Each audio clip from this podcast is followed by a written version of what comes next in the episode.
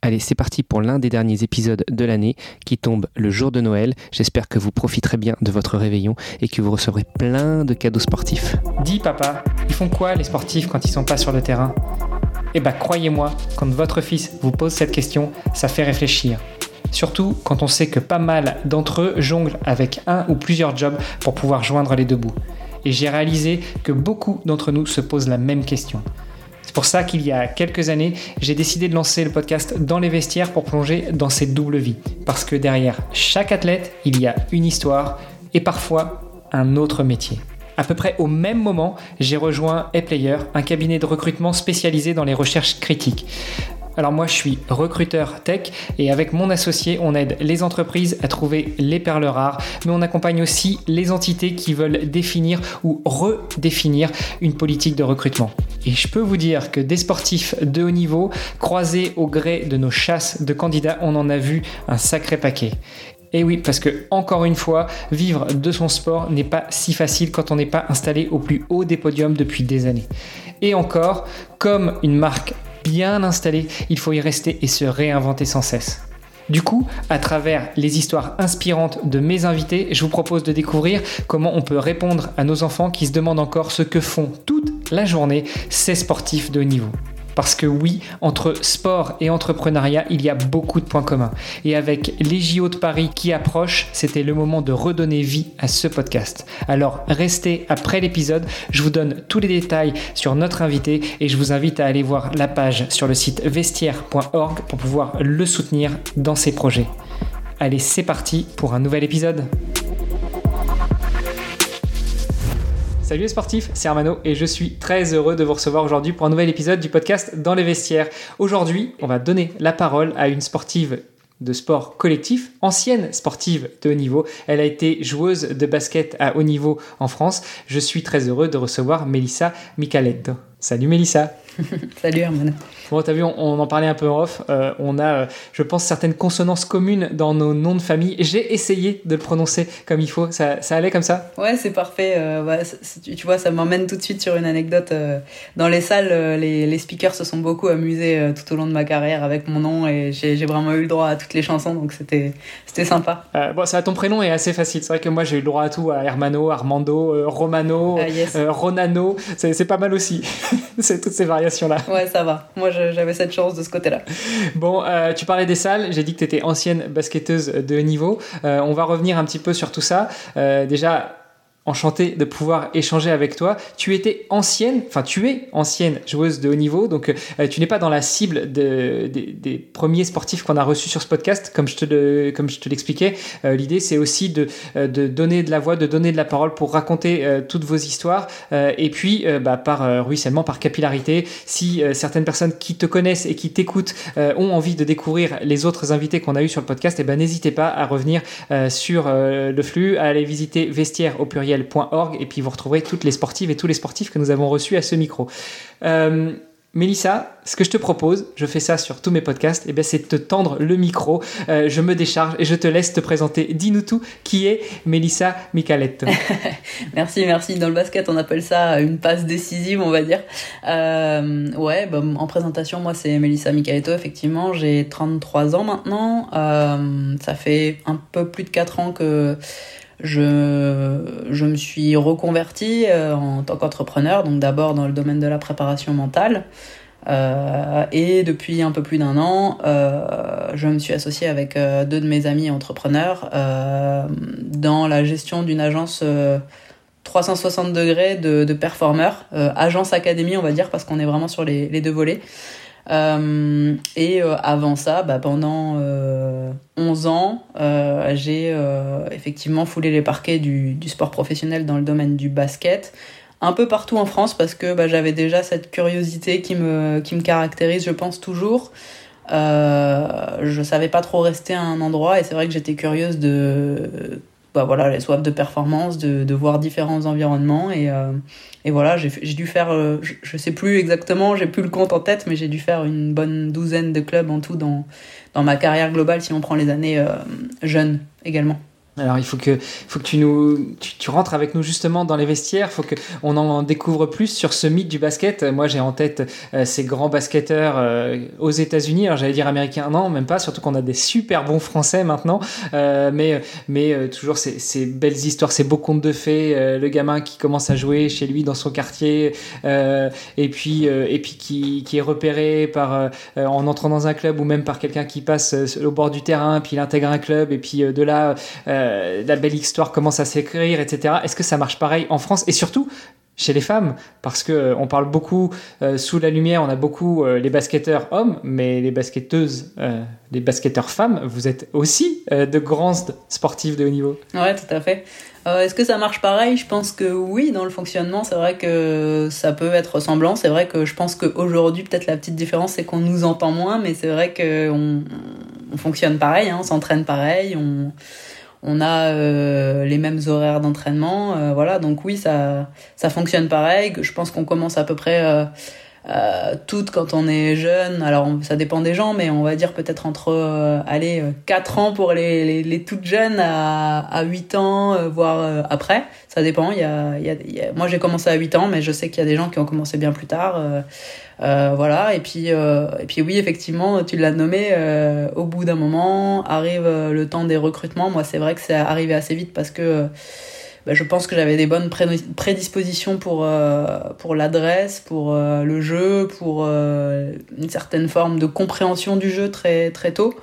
J'étais j'étais j'avais comme poste de jeu meneuse de jeu donc donc c'est des qualités qui sont assez recherchées à ce poste là donc oui tu l'as dit aussi je je mesure 1m61, je suis pas très grande et je, effectivement, quand on me regarde dans la rue, on se dit pas tout de suite que c'est pas écrit sur mon front que j'ai été basketteuse euh, professionnelle, comme effectivement ça peut être le cas peut-être pour un, un homme qui est euh, bien plus grand.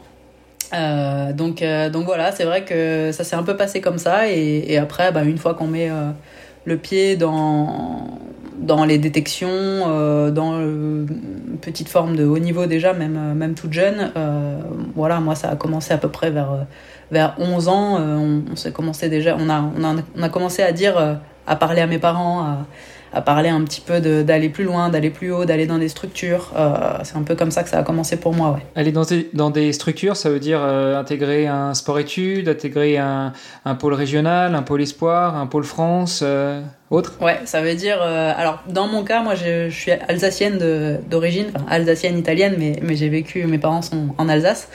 Euh, et en fait, euh, pour moi, ça voulait dire effectivement, euh, on me parlait de sport-études au début. Alors moi, c'est quelque chose que j'ai refusé plus jeune parce que j'étais bien chez mes parents, j'étais bien dans mon collège là où j'étais. et je voyais pas tout de suite l'intérêt. Et puis j'étais bien surtout aussi dans mon club sportif puisque je jouais à, la SIG pour, pour ceux qui connaissent. voilà, c'était un bon club, c'est toujours un bon club formateur à Strasbourg, un des, un des plus importants. Et, euh, et, je me sentais bien là où, où j'étais. Et puis j'avais pas encore cette conscience euh, du sport de haut niveau finalement, puisque mes parents sont pas du tout, euh, pas du tout du milieu. Même si mon papa a fait un petit peu de, de sport par-ci par-là, mais, mais jamais à, à, niveau professionnel. Donc, euh, donc je découvrais un peu tout ça et mes parents aussi découvraient tout ça euh, en même temps. Et, euh, et, oui, et en fait, euh, alors ça c'est une anecdote que je raconte assez souvent, mais euh, je fais partie des dernières générations où il n'y avait pas encore de pôle féminin euh, au basket en France. Je pense qu'aujourd'hui euh, ça n'existe plus du tout. Mais en Alsace, c'est vrai qu'on a eu une période un petit peu creuse et en fait, du coup, ce qui ne m'a pas donné l'occasion d'aller au, au, pôle espoir, alors que bah, ça aurait été bienvenu vu mon niveau à ce moment-là d'aller à un pôle espoir, mais ça n'existait pas, donc j'ai dû me débrouiller un peu on a fait une sorte de pôle espoir euh, maison, on va dire, avec mes parents, puisque je m'entraînais euh, dans mon club, je me souviens, et, et, je faisais des entraînements déjà en plus euh, pour perfectionner mon tir déjà toute jeune. je me souviens que voilà, je passais une heure avec mon papa à faire des tirs.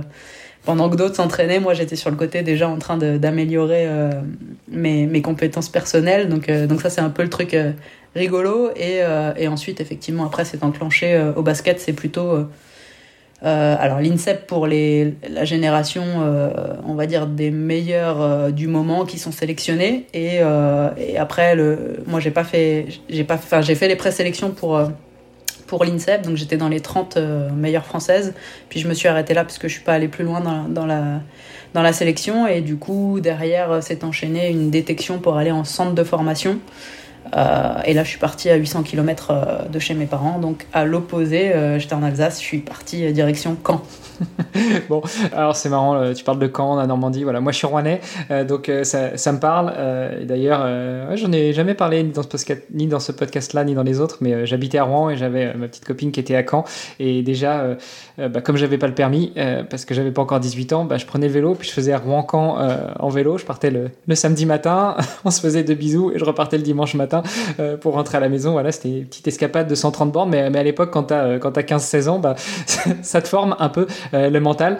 Euh, et c'est marrant aussi ce que tu dis, c'est que toi, tu, tes parents ne venaient pas, tes parents n'étaient pas sportifs euh, et encore moins sportifs de haut niveau, euh, et donc tu as appris à te débrouiller toute seule, et puis surtout euh, ils t'ont accompagné, ils ont, ils ont intégré le projet sportif de haut niveau avec toi. voilà, moi j'ai quatre enfants, je suis pas sportif de haut niveau, mais je, je rêverais que mes enfants le soient. C'est un peu frustrant parce qu'ils sont super doués, mais ils ont juste pas envie. Et, et tu vois, c'est l'autre côté, c'est l'autre côté de la, de la, barrière où, où t'aimerais bien que, mais non. Donc, euh, ok, toi tu découvres tout ça, euh, tu, tu, construis ce projet avec tes parents, après euh, tu rentres en centre de formation, donc très loin de chez tes parents. T'avais quel âge à cette époque-là quand tu intègres le centre de formation? Eh ben quand je pars, je dois avoir ouais, 14, 14 et demi, 15 ans. Quand je rentre, je pense que j'ai 15 ans. Ouais. Et, et, ça, ça dure combien de temps? Et ça, ça dure 3 ans, du coup, le, le, cycle de centre de formation, la plupart du temps. Alors aujourd'hui, on est un peu plus long. à l'époque, c'était 3 ans, et puis derrière, à 18 ans, on pouvait déjà sortir professionnel. C'est le cas peut-être encore pour les plus talentueux et, compétents euh, aujourd'hui, mais c'est vrai qu'on a tendance à, prolonger. Aujourd'hui, on est plutôt sur 20 euh, ans en sortie de centre de formation, voire 21 pour, pour les garçons. C'est un peu plus tôt pour les filles et un peu plus tard pour les garçons euh, généralement.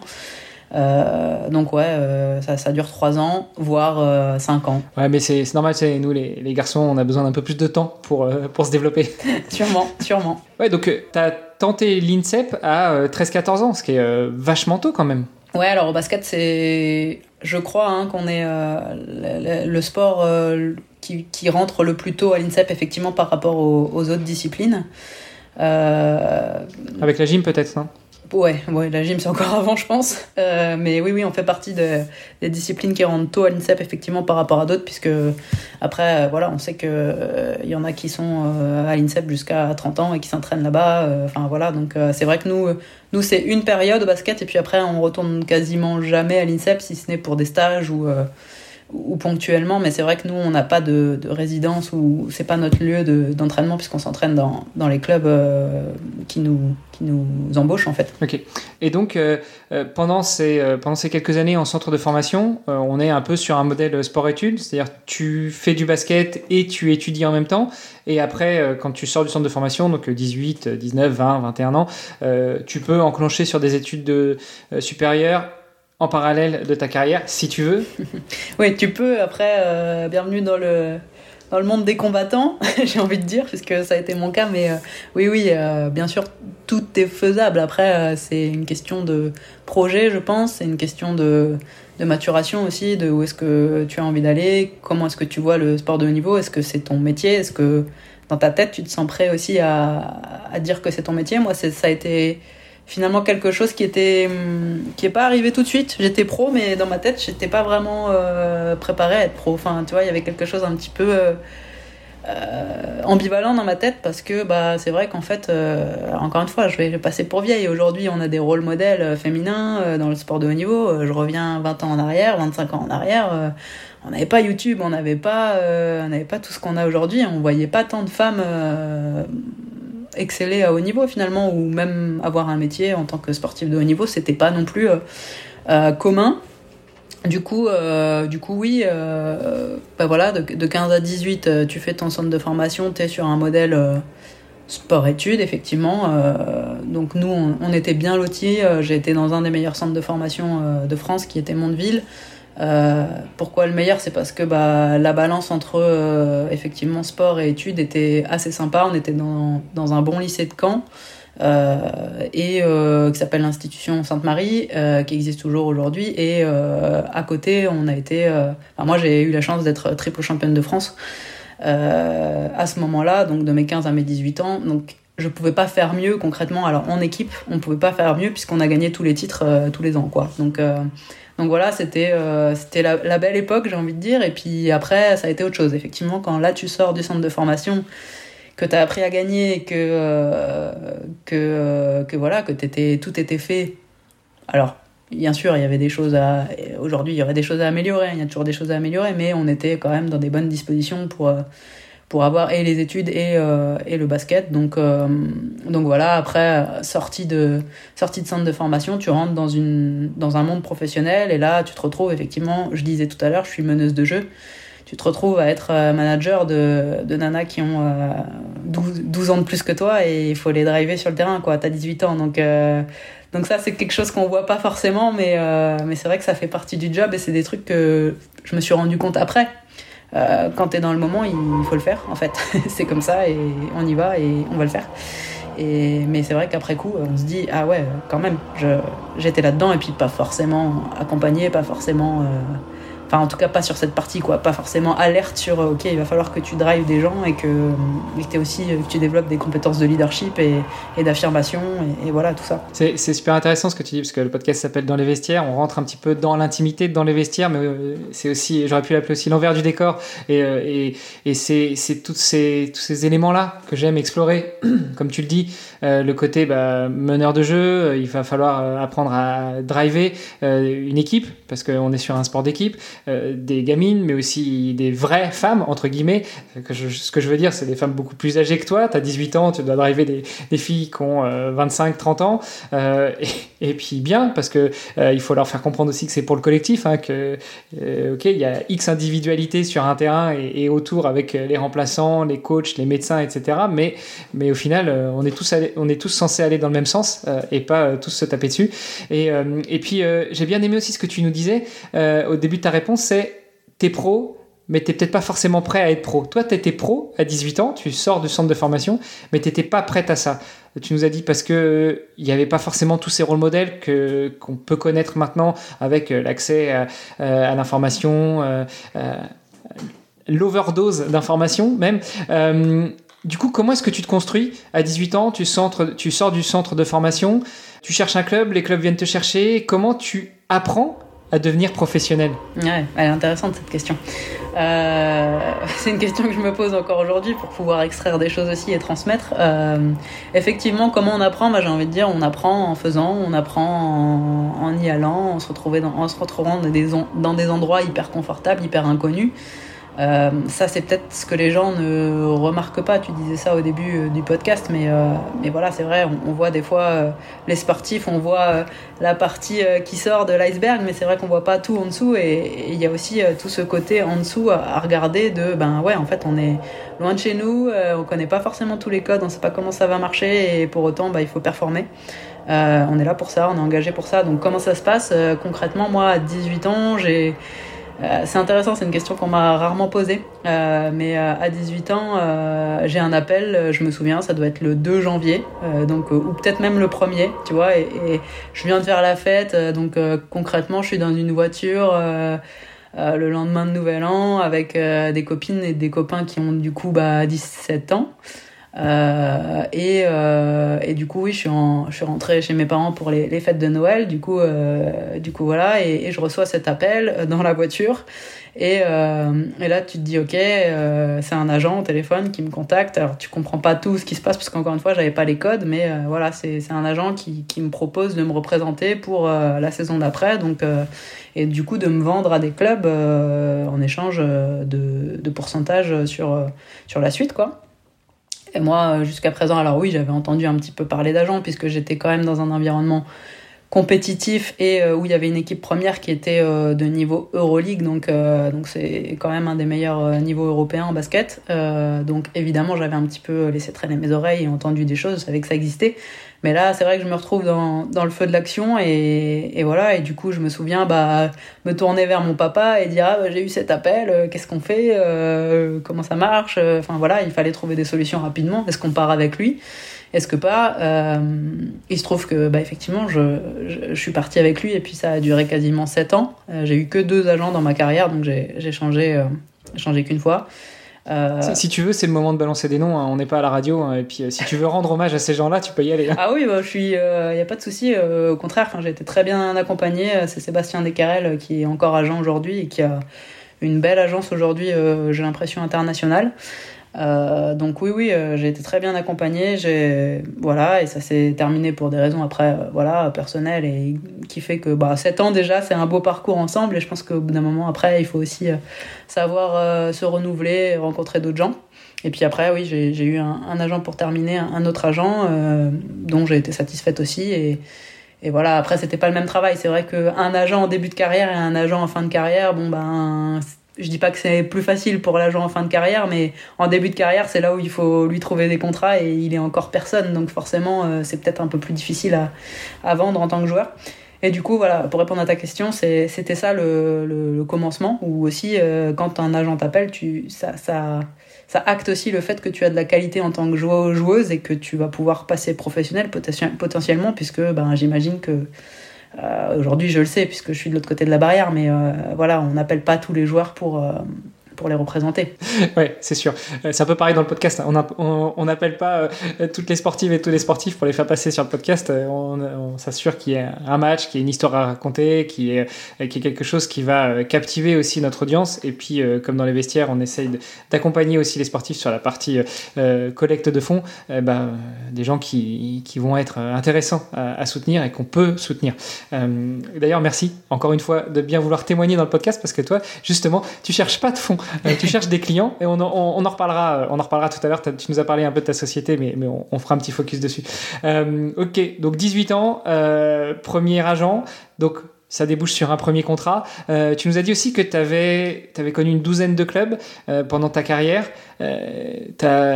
comment ça se passe un changement de club en fait? Parce que moi j'ai dans l'idée, j'ai toujours en tête, alors je sais pas, si on prend par exemple le foot, alors je suis pas du tout footeux, mais bon, tu as quand même un Kylian Mbappé qui fait péter tous les scores. il est au PSG depuis quelques années.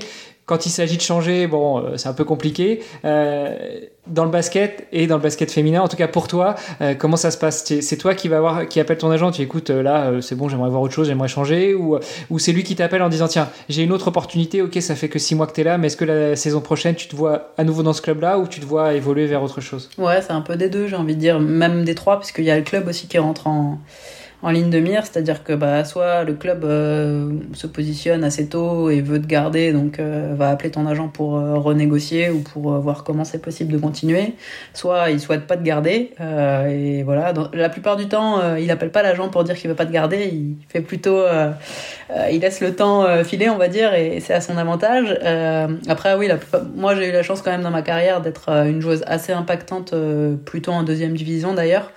Euh, et, euh, et, du coup de bah, d'avoir le luxe un peu de pas de choisir mais euh, mais c'est vrai que c'est plutôt moi qui ai pris souvent le téléphone en disant bon là j'ai besoin envie d'aller dans un club peut-être plus ambitieux ou voilà qui correspond un peu plus à mon parcours. Ça c'est un vrai c'est une vraie, un vrai apprentissage que j'ai eu tout au long de mon parcours. C'est aussi apprendre à choisir les clubs en fonction de ce que moi je veux aussi et ce qui est bon pour moi et qui correspond à mes valeurs. Alors ça, tout ça, c'est un apprentissage, mais au fur et à mesure, on comprend que, ben, en fait, on n'est pas la joueuse pour tous les clubs non plus et c'est ok, en fait. Et, voilà, du coup, euh, souvent, ça a quand même été moi qui, qui était moteur de ça. Après, bah voilà, mon agent euh, aussi qui appelait et, la plupart du temps, c'était une discussion. Après, le travail avec un agent, en général, c'est... Euh, euh, dans la saison, bah, tu, tu l'as beaucoup sur euh, nous en termes de, timing. On est euh, une saison, c'est de août à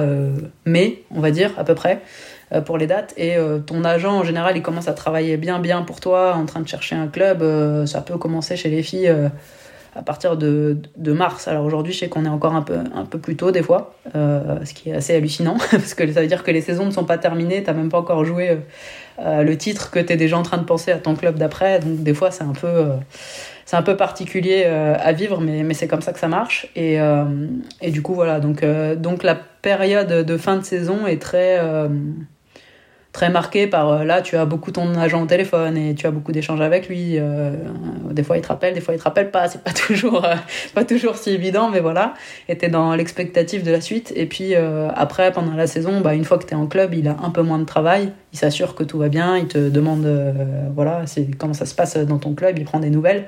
Et puis de temps en temps, tu le vois une fois ou deux pendant la saison, si c'est possible, parce que un agent, il représente euh, plein de joueurs et de joueuses euh, d'ailleurs, des fois les deux, donc basket masculin, basket féminin, il peut pas être dans les, toutes les salles en même temps, donc, euh, donc on, on se voit pas tant que ça. C'est plutôt des échanges téléphoniques et, c'est un peu comme ça que ça marche. Et ça marche comment justement avec un agent? Euh, Encore une fois, l'idée c'est, peut-être de, de, de, soit de confirmer le mythe, soit de l'infirmer. Est-ce que, les échanges que vous pouvez avoir en dehors du fait que tiens, je me sens pas forcément super bien là, j'aimerais bouger, ça colle pas, tiens, je rêve d'aller dans ce club-là, etc. Ok, mais mais tous ces tous ces échanges que vous pouvez avoir pendant une saison. Euh, Est-ce que ça va être euh, le joueur qui revient vers l'agent, qui lui parle un petit peu euh, de, de, de, ses stades de match, de ses, de ses conditions, de, de ses envies, qui partage, je sais pas, des photos, des infos, des vidéos, des, des insights, quelques anecdotes. Est-ce que c'est plutôt, alors tu vas me dire, ça dépend aussi peut-être de l'agent, mais est-ce que c'est plutôt l'agent qui est en demande de ça? Enfin, quel est le métier d'un agent au-delà de, de placer un joueur dans un club? Est-ce que ça va être aussi, je sais pas, de lui faire un beau site internet, des belles représentations, d'être là tout le temps à ses côtés, de faire un peu son psy, son prêtre mental euh, ou autre, euh, ou au contraire c'est très très factuel, très administratif. C'est voilà. Ouais. Bah, justement, elle est très intéressante cette question parce que elle est aussi euh, le fondement de ce pourquoi on fait ce qu'on fait aujourd'hui avec Eudel. voilà, c'est que nous, la façon dont c'est fait le basket, le métier d'agent, euh, on aimerait l'amener plus loin. C'est-à-dire que oui, il y a effectivement, tu le disais, le côté administratif, le côté euh, recherche de club, le côté finalement commercial. Moi, j'appelle ça comme ça. Euh, il y a une grosse partie dédiée à ça, mais la, partie accompagnement, elle est, à mon sens, assez légère encore aujourd'hui, même si ça se structure et, on évolue et, ça change. Mais c'est vrai qu'on est plutôt dans quelque chose d'assez voilà d'assez commercial, d'assez administratif, d'assez juridique. Euh, si on a un souci, on peut faire appel à lui, mais c'est vrai qu'il n'y a pas le côté euh, forcément euh, accompagnement de projet, questionnement, réflexion, prise de recul, prépa mentale, non pas du tout.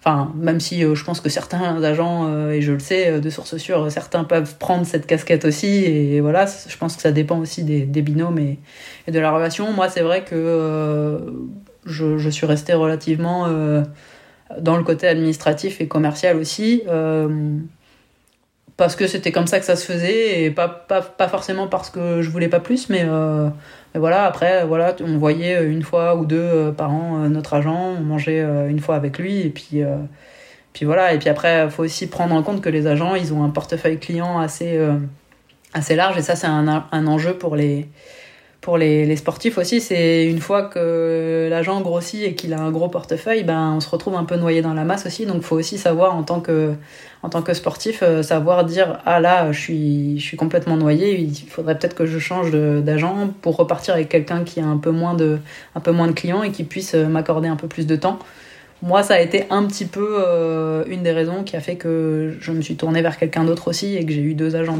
Euh, et puis, euh, bah, la dernière question, puisque dans ce podcast-là, on parle aussi de finance. Ça fonctionne comment, pour autant que tu saches, le, business model d'un agent? C'est-à-dire qu'il prend un, cut, il prend un pourcentage une fois qu'il t'a placé. reprenons l'exemple d'un Kylian Mbappé, son agent de place, contrat à 130 millions, au-delà de, au-delà de son salaire mensuel et des impôts qu'il va devoir payer, l'agent, lui, il prend, il prend son 10, 15, 20%. Enfin, ça marche comment à peu près? Alors dans le foot, je sais pas, je veux pas dire de, bêtises, je suis vraiment expert de basket. Je pense que dans le basket, c'est plafonné à 10%. Il peut pas aller au-delà.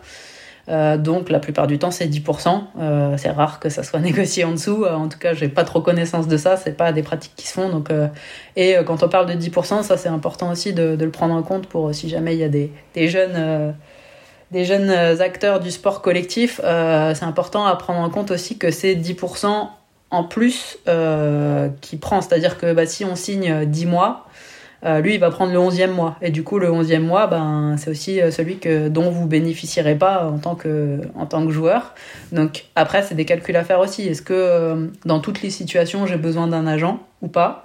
Il y a peut-être des clubs selon les niveaux où moi, je suis pas forcément, même si aujourd'hui, voilà, c'est une partie de, de mon métier aussi, je suis pas forcément pro-agent. Je pense qu'il y a des situations qui s'y prêtent où c'est nécessaire et où on gagne du temps. Et il y a des situations, peut-être selon les moments dans la carrière, on est un peu plus en fin de carrière, on maîtrise un peu plus son sujet. Bon, est-ce qu'un agent est encore nécessaire? Ou est-ce que je sais négocier au bout d'un moment, j'ai appris cette compétence-là le club me connaît et euh, je peux aussi euh, bah, faire moi-même le, travail de l'agent et prendre euh, pour moi ce onzième mois. Ça peut être quelque chose qui peut être intéressant aussi. Voilà, il y a un peu, y a moi ça n'a pas été mon cas, hein, mais mais il y a un peu, je sais qu'il y a plusieurs plusieurs styles de, management, on va dire, et, d'utilisation de d'un agent de joueur. Oui, parce que quand on parle de X%, c'est sur le package global. Donc si on reprend, si on prend l'exemple d'un salarié euh, lambda, quand euh, on change de travail ou quand on, enfin, quand on a un travail, qu'on accepte un premier job ou qu'on change de boulot, on parle de package global. En général, c'est en brut. Admettons 50 000 euros par an. Ces 50 000 euros, bah, c'est le montant brut que euh, l'employeur s'engage à verser, moins les charges sociales, moins les impôts. Euh, etc. Ça nous donne un montant net. Donc euh, le 10%, il n'est pas sur le net. Le 10%, il est sur le package brut. Et euh, j'imagine que pour les sportifs, quand on parle de package brut, c'est le salaire, c'est éventuellement les avantages, les avantages en nature, je sais pas, une voiture, un logement, les, frais de repas, enfin tout, ce genre de choses qu'il peut y avoir dans un package pour un sportif. Ça peut. Après, en général, le, montant, il reste sur le financier, il reste pas sur le package voiture et appartement où les avantages en nature sont pas euh, dans les 10%.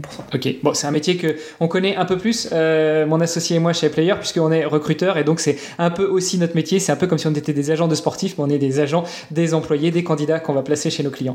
Écoute, on, va clôturer là un petit peu ce, ce, volet-là, mais c'était intéressant d'échanger avec toi, non seulement parce que c'est des choses que tu as vécues de l'intérieur en tant que sportive, mais aussi que tu vis aujourd'hui euh, en tant qu'entrepreneuse avec la société que tu as créée. On, on va y revenir un peu après. Sur l'aspect financier, justement, euh, du sportif, de la sportive, comment ça se passe? Alors, euh, il y a cette spécificité que toi, tu étais joueuse de basket, donc dans un sport collectif. Euh, donc, effectivement, comme on en parlait tout à l'heure, tu es un petit peu plus. Enfin, les sportifs de sport collectif sont un peu plus confort, un peu plus protégé, puisque euh, bah, l'agent négocie un contrat, enfin l'agent ou le sportif négocie un contrat, et euh, il sait combien il va toucher par mois. Euh, après, il y, a des, il, y a des, il y a des sports, même en sport collectif, où les gens, oui, intègrent une équipe. je pense à Joachim Parisot de Bayard, qui était un joueur de rugby que j'ai reçu ici, qui nous disait, ouais, je recevais un salaire en tant que joueur de Pro D2, mais ce salaire me, me permettait pas de payer mon loyer. Donc, il y a un moment, ce besoin euh, impérieux de financer sa carrière arrive. Comment ça se passe et en particulier dans un sport collectif comme le basket? Ouais, alors euh, comme je te disais aussi en off, euh, moi j'ai eu cette chance, cette opportunité de, de vivre correctement de, de ma passion pendant 11 ans. Hein. j'ai pas après, voilà, je suis pas quelqu'un très intéressé par le financier. Ça, faut, faut le dire aussi. Enfin, j'étais pas intéressé par gagner plus voilà toujours plus et être vraiment sur ce côté financier ça c'est pas voilà moi je voulais juste exercer ma passion euh, progresser le plus possible effectivement avoir des fonds pour pouvoir euh, bah voilà avoir euh, des compétences supplémentaires pouvoir voilà j'ai travaillé en prépa mentale j'ai pris un préparateur physique au bout d'un moment tout ça c'est vrai que c'est des choses bah, qui deviennent importantes. Moi je l'ai fait assez tard dans ma carrière voilà si, si j'avais un truc à refaire ce serait un peu plus tôt de mettre des moyens là-dessus euh, et de prendre conscience de ça aussi. Mais c'est vrai que du coup, euh, oui, euh, aujourd'hui, je pense que, et on travaille dessus aussi là-dessus, même en sport collectif, je pense qu'effectivement, il y a une base. on a la chance, nous, au basket, d'être plutôt bien lotis et dans les sports assez précurseurs là-dessus. On est des salariés la plupart du temps. Euh, et du coup, oui, on a ce confort et voilà, on est quasiment assuré d'être payé euh, mois après mois. Je sais que bah voilà, dans, le sport individuel, c'est pas forcément euh, le cas et qu'il y a d'autres façons d'aller chercher de l'argent. Mais ce qui est intéressant et ce qui peut communiquer aujourd'hui, je pense que bah et nous, on, cherche à faire ça aussi, c'est de faire communiquer le sport individuel et les sportifs collectifs et puis et ouais, les sportifs collectifs et de voir comment bah, comment l'un et l'autre fonctionnent et peut-être s'inspirer d'un côté et de l'autre. Alors voilà, c'est aussi peut-être sur la recherche de sponsors. Je pense que nous, au sport collectif, on est en retard parce que bah, justement, on a ce confort et euh, on se dit qu'on n'a peut-être rien à faire valoir et que les, sports, les, les sponsors vont pas être intéressés par euh, nos résultats. Ou j'entendais là ton dernier podcast, j'ai écouté il y a 2-3 jours. je, je me souviendrai plus son nom, mais il parlait justement de de ce syndrome de l'imposteur, du fait de peut-être pas se sentir suffisamment capable de par ses résultats bah, je pense que dans le sport collectif, on est un peu là-dedans euh, de euh, bah ouais, mais tant que je suis pas champion du monde, en fait, je peux pas aller chercher des, sponsors. Bah non, en fait, c'est pas totalement euh, ça. Euh, et si, euh, bah, si les gens, tous les sportifs individuels attendaient d'être champion du monde pour pouvoir aller chercher des sponsors, ça serait très compliqué. Donc, donc voilà, nous, je pense que les sports collectifs, on a beaucoup à apprendre de ce côté-là.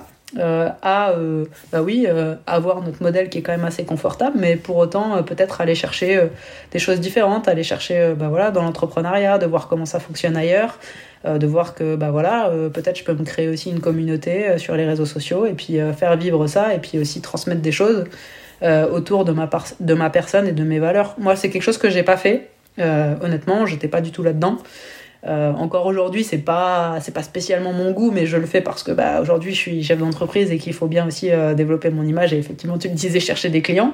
Bon bah voilà, ça fait partie du job. Et euh, il y a quelque chose qui m'a marqué dans une de mes lectures que j'aime bien répéter, c'est euh, bah voilà, la plupart du temps, euh, et pour un sportif ça marche aussi bien, c'est 50% production, mais 50% vente de la production aussi. Et si on s'occupe pas des 50% vente de production, bah en fait, on aura fait peut-être une action spectaculaire, mais personne ne l'aura vu. Donc à quoi ça sert finalement? Ouais, c'est le même problème dans les podcasts. Hein. beaucoup se disent, ouais, bah c'est bon, t'enregistres et puis c'est fait. Ouais, alors t'as 50%, enfin t'as 30% sur la partie enregistrement. Euh, il faut aussi inclure dedans la partie euh, montage, hein, parce que ça demande aussi beaucoup de temps. Et puis le reste, bah, c'est effectivement la promotion, parce que encore plus le podcast, c'est de l'audio. Il n'y a pas de référencement naturel sur l'audio. Enfin, ça, ça, apparaît de plus en plus, mais c'est quand même pas euh, la grosse fête. Et, et du coup, il faut faire connaître ton podcast, parce que sinon produire pour pour la gloire, c'est bien, mais ça, ça aide pas grand chose. Ça suffit. Ça aide pas grand monde en tout cas. La difficulté aussi peut-être dans les sports collectifs, à l'inverse du sport individuel, c'est que bah, pour représenter l'image d'un partenaire d'un sponsor, euh, ça, peut venir en confrontation avec euh, les partenaires, les sponsors du club euh, ou des équipes qui t'embauchent, qui t'engagent. et, puis, même au-delà de venir en confrontation, j'imagine que dans une équipe, quand vous êtes en représentation, quand vous êtes en match, bah, vous avez les logos des partenaires de l'équipe, du club, mais, vous n'allez pas vous amuser chacun à rajouter un petit écusson, un petit logo en plus. donc ça doit rajouter aussi une brique de complexité, de difficulté pour pouvoir représenter l'image d'un partenaire, d'un sponsor, au-delà de le faire de façon individuelle. Et donc là, on, se rapproche un petit peu plus de, euh, de, cette, euh, de cette activité du sportif individuel. Oui, oui, c'est sûr. C'est sûr, euh, là-dessus, je pense que on peut pas tout faire effectivement puisque quand on signe pour un club on a on appartient d'une certaine manière au club et que derrière on véhicule effectivement ses sponsors sur le maillot ben c'est les sponsors du club et c'est vrai que ben voilà aujourd'hui même si euh, dans le basket euh, féminin aussi, aujourd'hui on le voit de plus en plus, c'est vrai que des sponsors individuels ça existe aussi et, et, voilà, les filles sont, sont sponsorisées par telle ou telle marque et, euh, et je pense qu'il y a des moments pour, bah, pour porter les, le maillot du club, par exemple lors des représentations officielles, et puis les, moments peut-être un peu plus off, c'est le moment de porter son, son sponsor. perso. Donc, donc je pense qu'il y a un arbitrage aussi à, à, fournir par rapport à ça, mais ça doit pas être un frein, je pense. Au contraire, voilà, si, si on peut euh, créer de la valeur autour de ça, et puis dans le basket féminin, c'est ce que je disais, euh, on n'est quand même pas encore à égalité entre salaire euh, basket masculin et salaire basket féminin. Donc au basket féminin, pour moi, ça fera pas de mal de faire augmenter les revenus d'une certaine manière aussi. Dans, la, dans, cette course au financement, pour survivre, hein, c'est rare, et notamment chez les sportifs individuels qui partent à la course au financement juste pour devenir de plus en plus riches, comme tu le disais les sportifs individuels ont souvent recours aux aides ministérielles, euh, aux aides régionales, euh, aux clubs qui peuvent éventuellement apporter quelques aides euh, particulières. Est-ce que dans les sports collectifs, ça fonctionne pareil ou au contraire, justement, toutes les aides des fédérations, les aides ministérielles et autres, elles sont redistribuées aux clubs qui, eux, après, se chargent de redistribuer, mais finalement, c'est intégré dans la rémunération que vont recevoir les sportifs Ouais, alors ça, c'est plutôt la partie de mon associé, j'avoue. Euh, moi, je suis pas experte dans le domaine financement. Euh, j'ai une associée qui est plutôt conseillère gestion patrimoine, donc c'est plutôt son domaine. Mais, euh, mais c'est vrai que j'ai quand même commencé à mettre un peu le, le nez là-dedans parce que bah parce que voilà, j'ai des clients ne serait-ce qu'en préparation mentale où ça peut rentrer dans le, dans le package aussi d'avoir une subvention qui peut aider à, à financer la prépa mentale. Donc, euh, donc là, j'ai vu quand même que dernièrement, il y a des aides effectivement ministérielles euh, qui peuvent être euh, déclenchées, mais c'est un petit peu pareil. C'est jamais facile parce que voilà, là je vais revenir à mon expérience personnelle. Vous vous souvenez que j'ai dit que je suis partie de chez moi d'Alsace à 15 ans et que je suis allée à 800 km euh, voilà, m'entraîner et jouer ailleurs. Et en fait, j'ai le cas là avec une, une jeune joueuse, c'est la même chose, c'est-à-dire que elle, est à un endroit en France, on va dire euh, Lille en, France, et elle, joue à, j'en sais rien, euh, un club à, à, on va dire. Donc il y a aussi du kilométrage entre les deux. Et en fait, le fait qu'elle soit née euh, à Lille, par exemple, le fait qu'elle ne peut pas avoir les subventions parce qu'elle s'entraîne dans une autre région. Donc il y a aussi un petit peu ces soucis-là de, euh, de faire concorder un peu les choses qui finalement ne sont pas très euh, réalistes. Parce que bah, le sportif, oui, il est amené à bouger. Donc si on reste dans sa région d'origine, en termes de financement, c'est un peu compliqué. Voilà, et l'administration en France, on sait qu'elle est quand même bah, assez lourde et, et, pas très agile. Donc, donc voilà, il y a ces problématiques-là aussi à prendre en compte. Et puis il y a aussi le fait d'être euh, sur les listes de haut niveau ou non euh, au basket, bah, malheureusement. Il y a très peu de joueuses qui sont finalement sur les listes. Il faut, il me semble, avoir été en équipe de France minimum, alors que, si on prend le, la, ligue, la Ligue 1, la, la LFB chez nous, le premier niveau, euh, bah, je pense que les trois quarts, on n'est pas du tout sur la liste et pour autant, euh, on est basketteuse pro et, et, je pense que certaines qui rentrent dans le circuit, qui ont 18 ans, euh, elles cracheraient pas sur une petite subvention pour les aider euh, à commencer, quoi.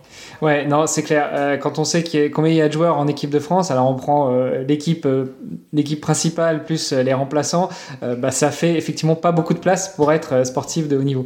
bon, après, il y a éventuellement celles qui sont passées par l'INSEP, enfin celles et ceux qui sont passés par l'INSEP, mais, mais voilà, ça reste toujours. je pense que ça se compte sur les doigts de une ou deux mains. C'est ça. Enfin, une peut-être pas. Allez, deux. Deux, ouais. Ok, écoute, je pense qu'on a fait un, un, bon tour. Tout ça, ça t'a amené, tu disais, euh, à t'associer avec, euh, avec deux amis qui ont aussi chacune leurs compétences pour lancer une société. Est-ce que c'est quelque chose qui est issu des enseignements de, ton expérience de sportif de niveau, de, vouloir changer quelque chose justement dans le système, euh, ou c'est juste une question d'opportunité, euh, euh, trois copines au bord d'une table avec un bon verre de vin qui se disent ah tiens et si on se lançait dans une boîte?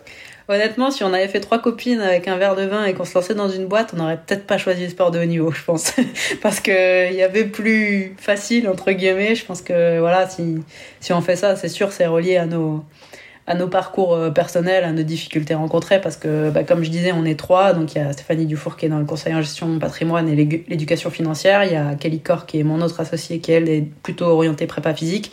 Et moi, du coup, qui suis la, troisième et qui suis plutôt orientée prépa mentale. Euh, et en fait, euh, on a chacune nos compétences et on s'est rendu compte, le tout départ, c'était qu'on on a cheminé. Donc, on était, euh, elles font partie de l'épopée de championne de France de 15 à 18 ans. C'est là qu'on s'est rencontrés. Euh, et en fait, après, on est toutes les trois passées pro avec des, des chemins de vie différents. Il euh, y en a qui, voilà, Kelly et moi, on est, on, a, on est vraiment restés dans le milieu pro. Stéphanie a une histoire un petit peu différente. Euh, elle a mélangé beaucoup plus tôt que nous l'entrepreneuriat et, et, le, et, le, sport pro, euh, puisqu'elle elle avait déjà en gestion une entreprise à 22 ans.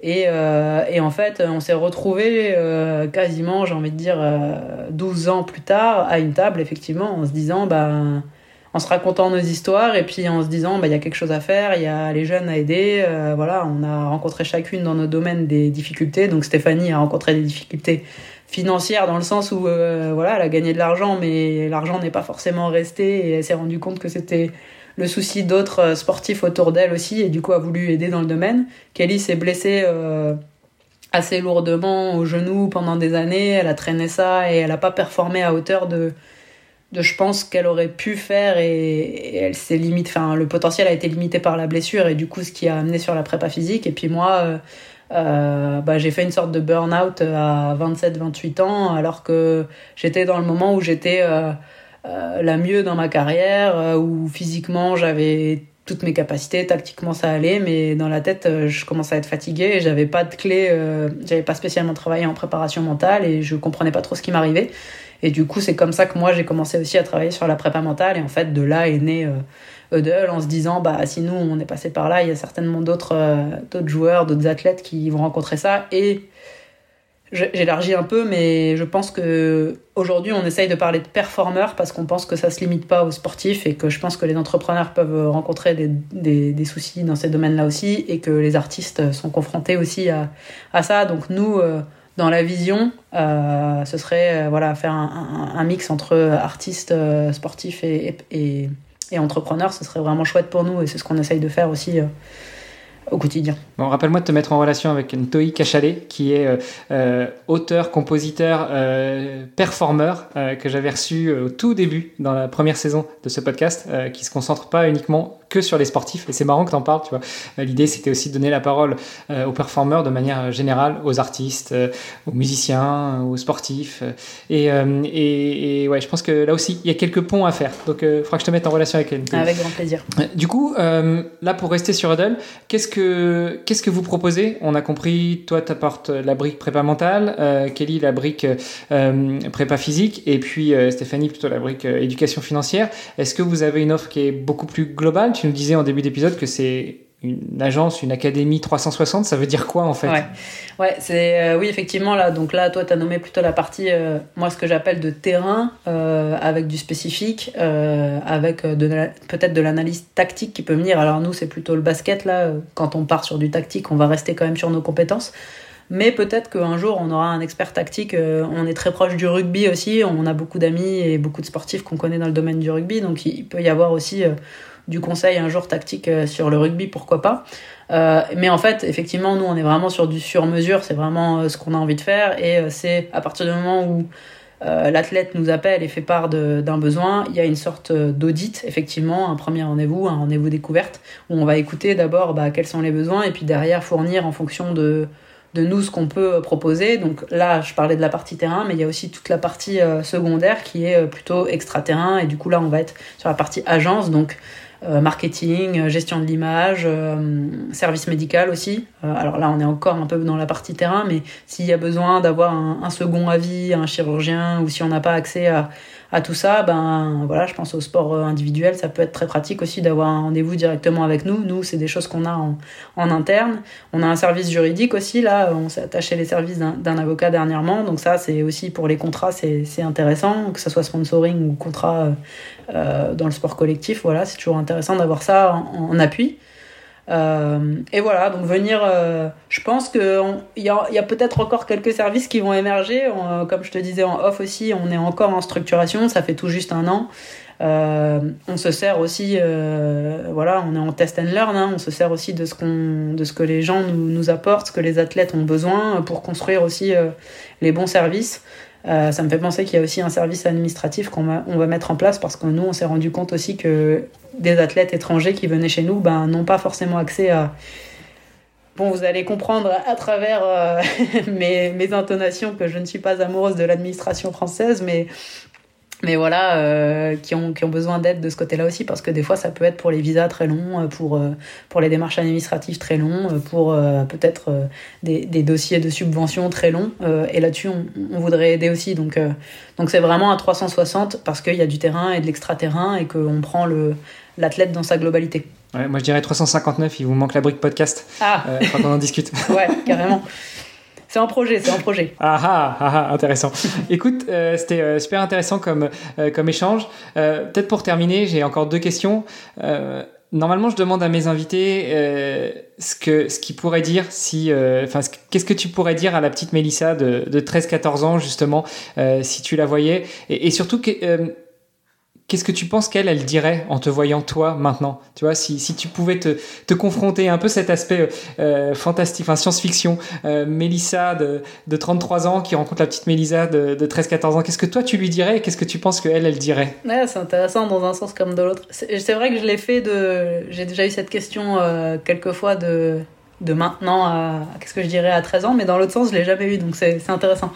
Euh bah, moi, de maintenant à, la petite Mélissa de 13-14 ans, je lui dirais de garder sa, sa pugnacité, j'ai envie de dire, sa hargne, parce que c'est vrai que j'étais, une jeune euh, bah, déjà pleine d'énergie, qui savait déjà ce qu'elle voulait, euh, et, euh, et, surtout de rester dans sa ligne de conduite, quelque chose comme ça, parce que je pense que, ben voilà, tout au tout au long du parcours, on va rencontrer beaucoup de gens et il y aura, des gens qui seront avec toi et puis il y aura surtout beaucoup de gens qui seront contre toi. Et, je pense que c'est très important d'avoir aussi, euh, et là je boucle aussi avec ce concret, euh, d'avoir un entourage. Euh, je pense que plus j'avance et plus je vois que c'est hyper important de bien s'entourer, d'avoir le soutien nécessaire aussi quand ça va moins bien. Et dans le sport de haut niveau, bah, ça va quand même souvent euh, moins bien, plus moins bien que, que les moments où on gagne euh, vraiment. Enfin voilà, je pense vraiment qu'on passe beaucoup de temps à perdre euh, jusqu'au moment où, où, on gagne par séquence et c'est des moments d'euphorie. Mais, mais voilà, donc de rester bien, bien dans ses baskets, bien dans son, dans son projet, de, de garder les oreilles ouvertes parce que ça, je pense que c'est quelque chose qui me caractérise encore aujourd'hui. d'être curieuse, voilà, d'avoir cette curiosité et de prendre tous les conseils qui sont bons à prendre, mais peut-être voilà, de, de bien s'entourer de, et d'avoir euh, les bonnes personnes au bon moment et, et, de bien sélectionner. Voilà, je pense que tout conseil n'est pas bon à prendre. Et ça, j'ai peut-être mis du temps à, vraiment le comprendre et à l'intégrer, donc c'est ce que je lui dirais. Et à l'inverse, euh, tu vois, quand tu, tu, tu m'as tu, tu m'as donné cette question, euh, je me suis tout de suite dit ah ouais, en fait, elle serait super fière quoi, parce que parce que ce que je crée aujourd'hui, je, je, le partage avec mes associés, mais euh, Tony Parker a titré son. je suis assez fan de Tony Parker, en tout cas l'entrepreneur et le, le, sportif évidemment, mais l'entrepreneur qu'il est aujourd'hui, il a titré son livre. Normand de Rouen Ouais, en plus Normand. Et euh, il a titré son livre Au-delà de tous mes rêves, et j'ai vraiment l'impression que c'est ce que je suis en train de faire aussi, c'est-à-dire que je vais au-delà de mon rêve qui était finalement pas très défini de devenir basketteuse pro.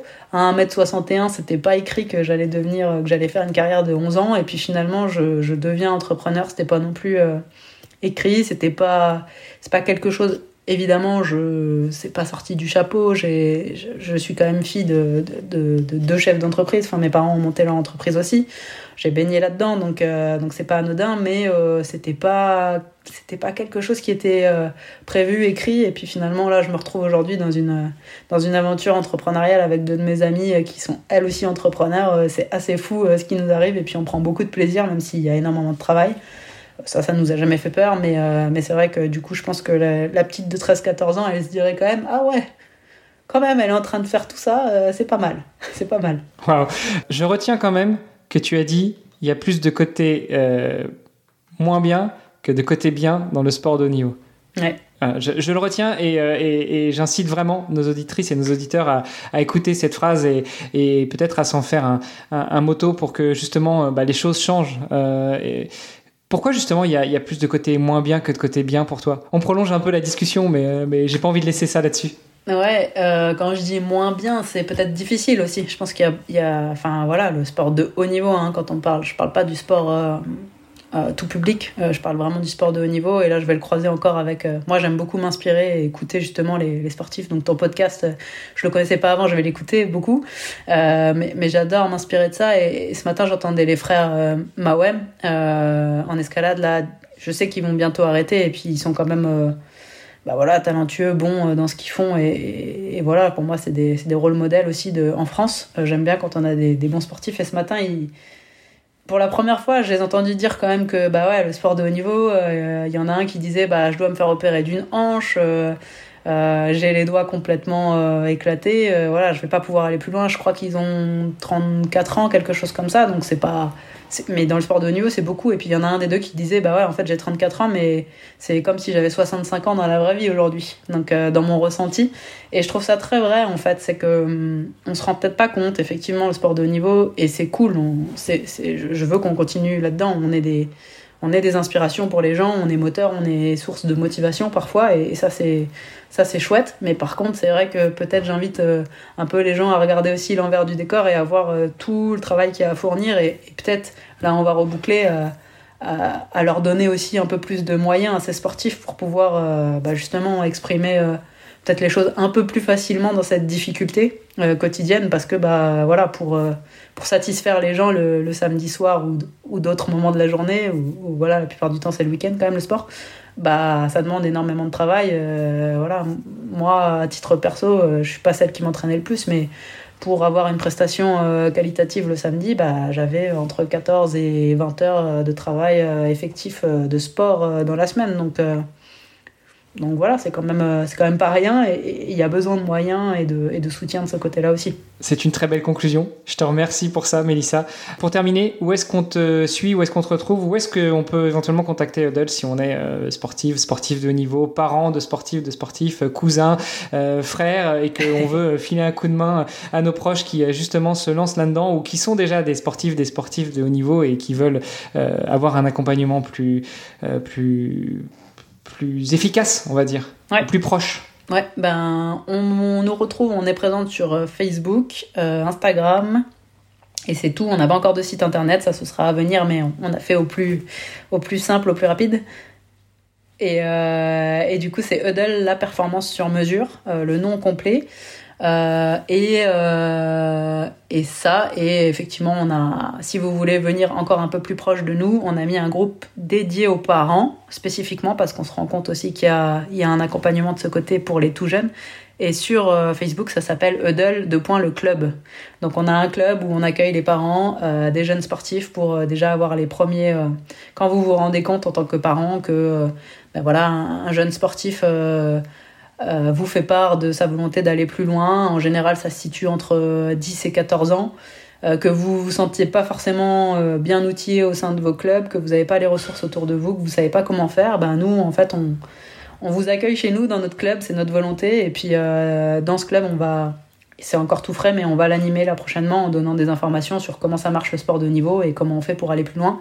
Puis c'est la première étape pour nous pour ensuite pouvoir accompagner les jeunes et les adultes derrière tout au long du parcours. Eh ben écoute, euh, c'est super, on mettra tout ça dans les notes de l'épisode. Euh, je te reprendrai les liens et puis, euh, et puis comme ça, les gens auront juste à, cliquer dessus. Donc si vous êtes en train de courir, de faire le ménage, de passer l'aspirateur, de préparer à manger pour les enfants, vous pouvez faire une pause et regarder dans les notes de l'épisode. vous aurez tous les liens pour pouvoir aller regarder tout ça, contacter Melissa et ses associés et puis faire que bah, votre carrière ou celle de, vos proches, sportivement parlant, puisse exploser. Mélissa, merci encore pour tout ça. on te souhaite une bonne continuation. Euh, faites bien exploser Huddle et, toutes les sportives et les sportifs de haut niveau. Ramenez-les euh, tout en haut de la pyramide de la performance. Euh, et ça ne veut pas forcément dire sur la plus grosse boîte, sur la plus grosse marche de la boîte. mais en tout cas, merci encore. À très bientôt. Merci à toi. Et puis, chers auditrices, chers auditeurs, on se parle la semaine prochaine. Merci.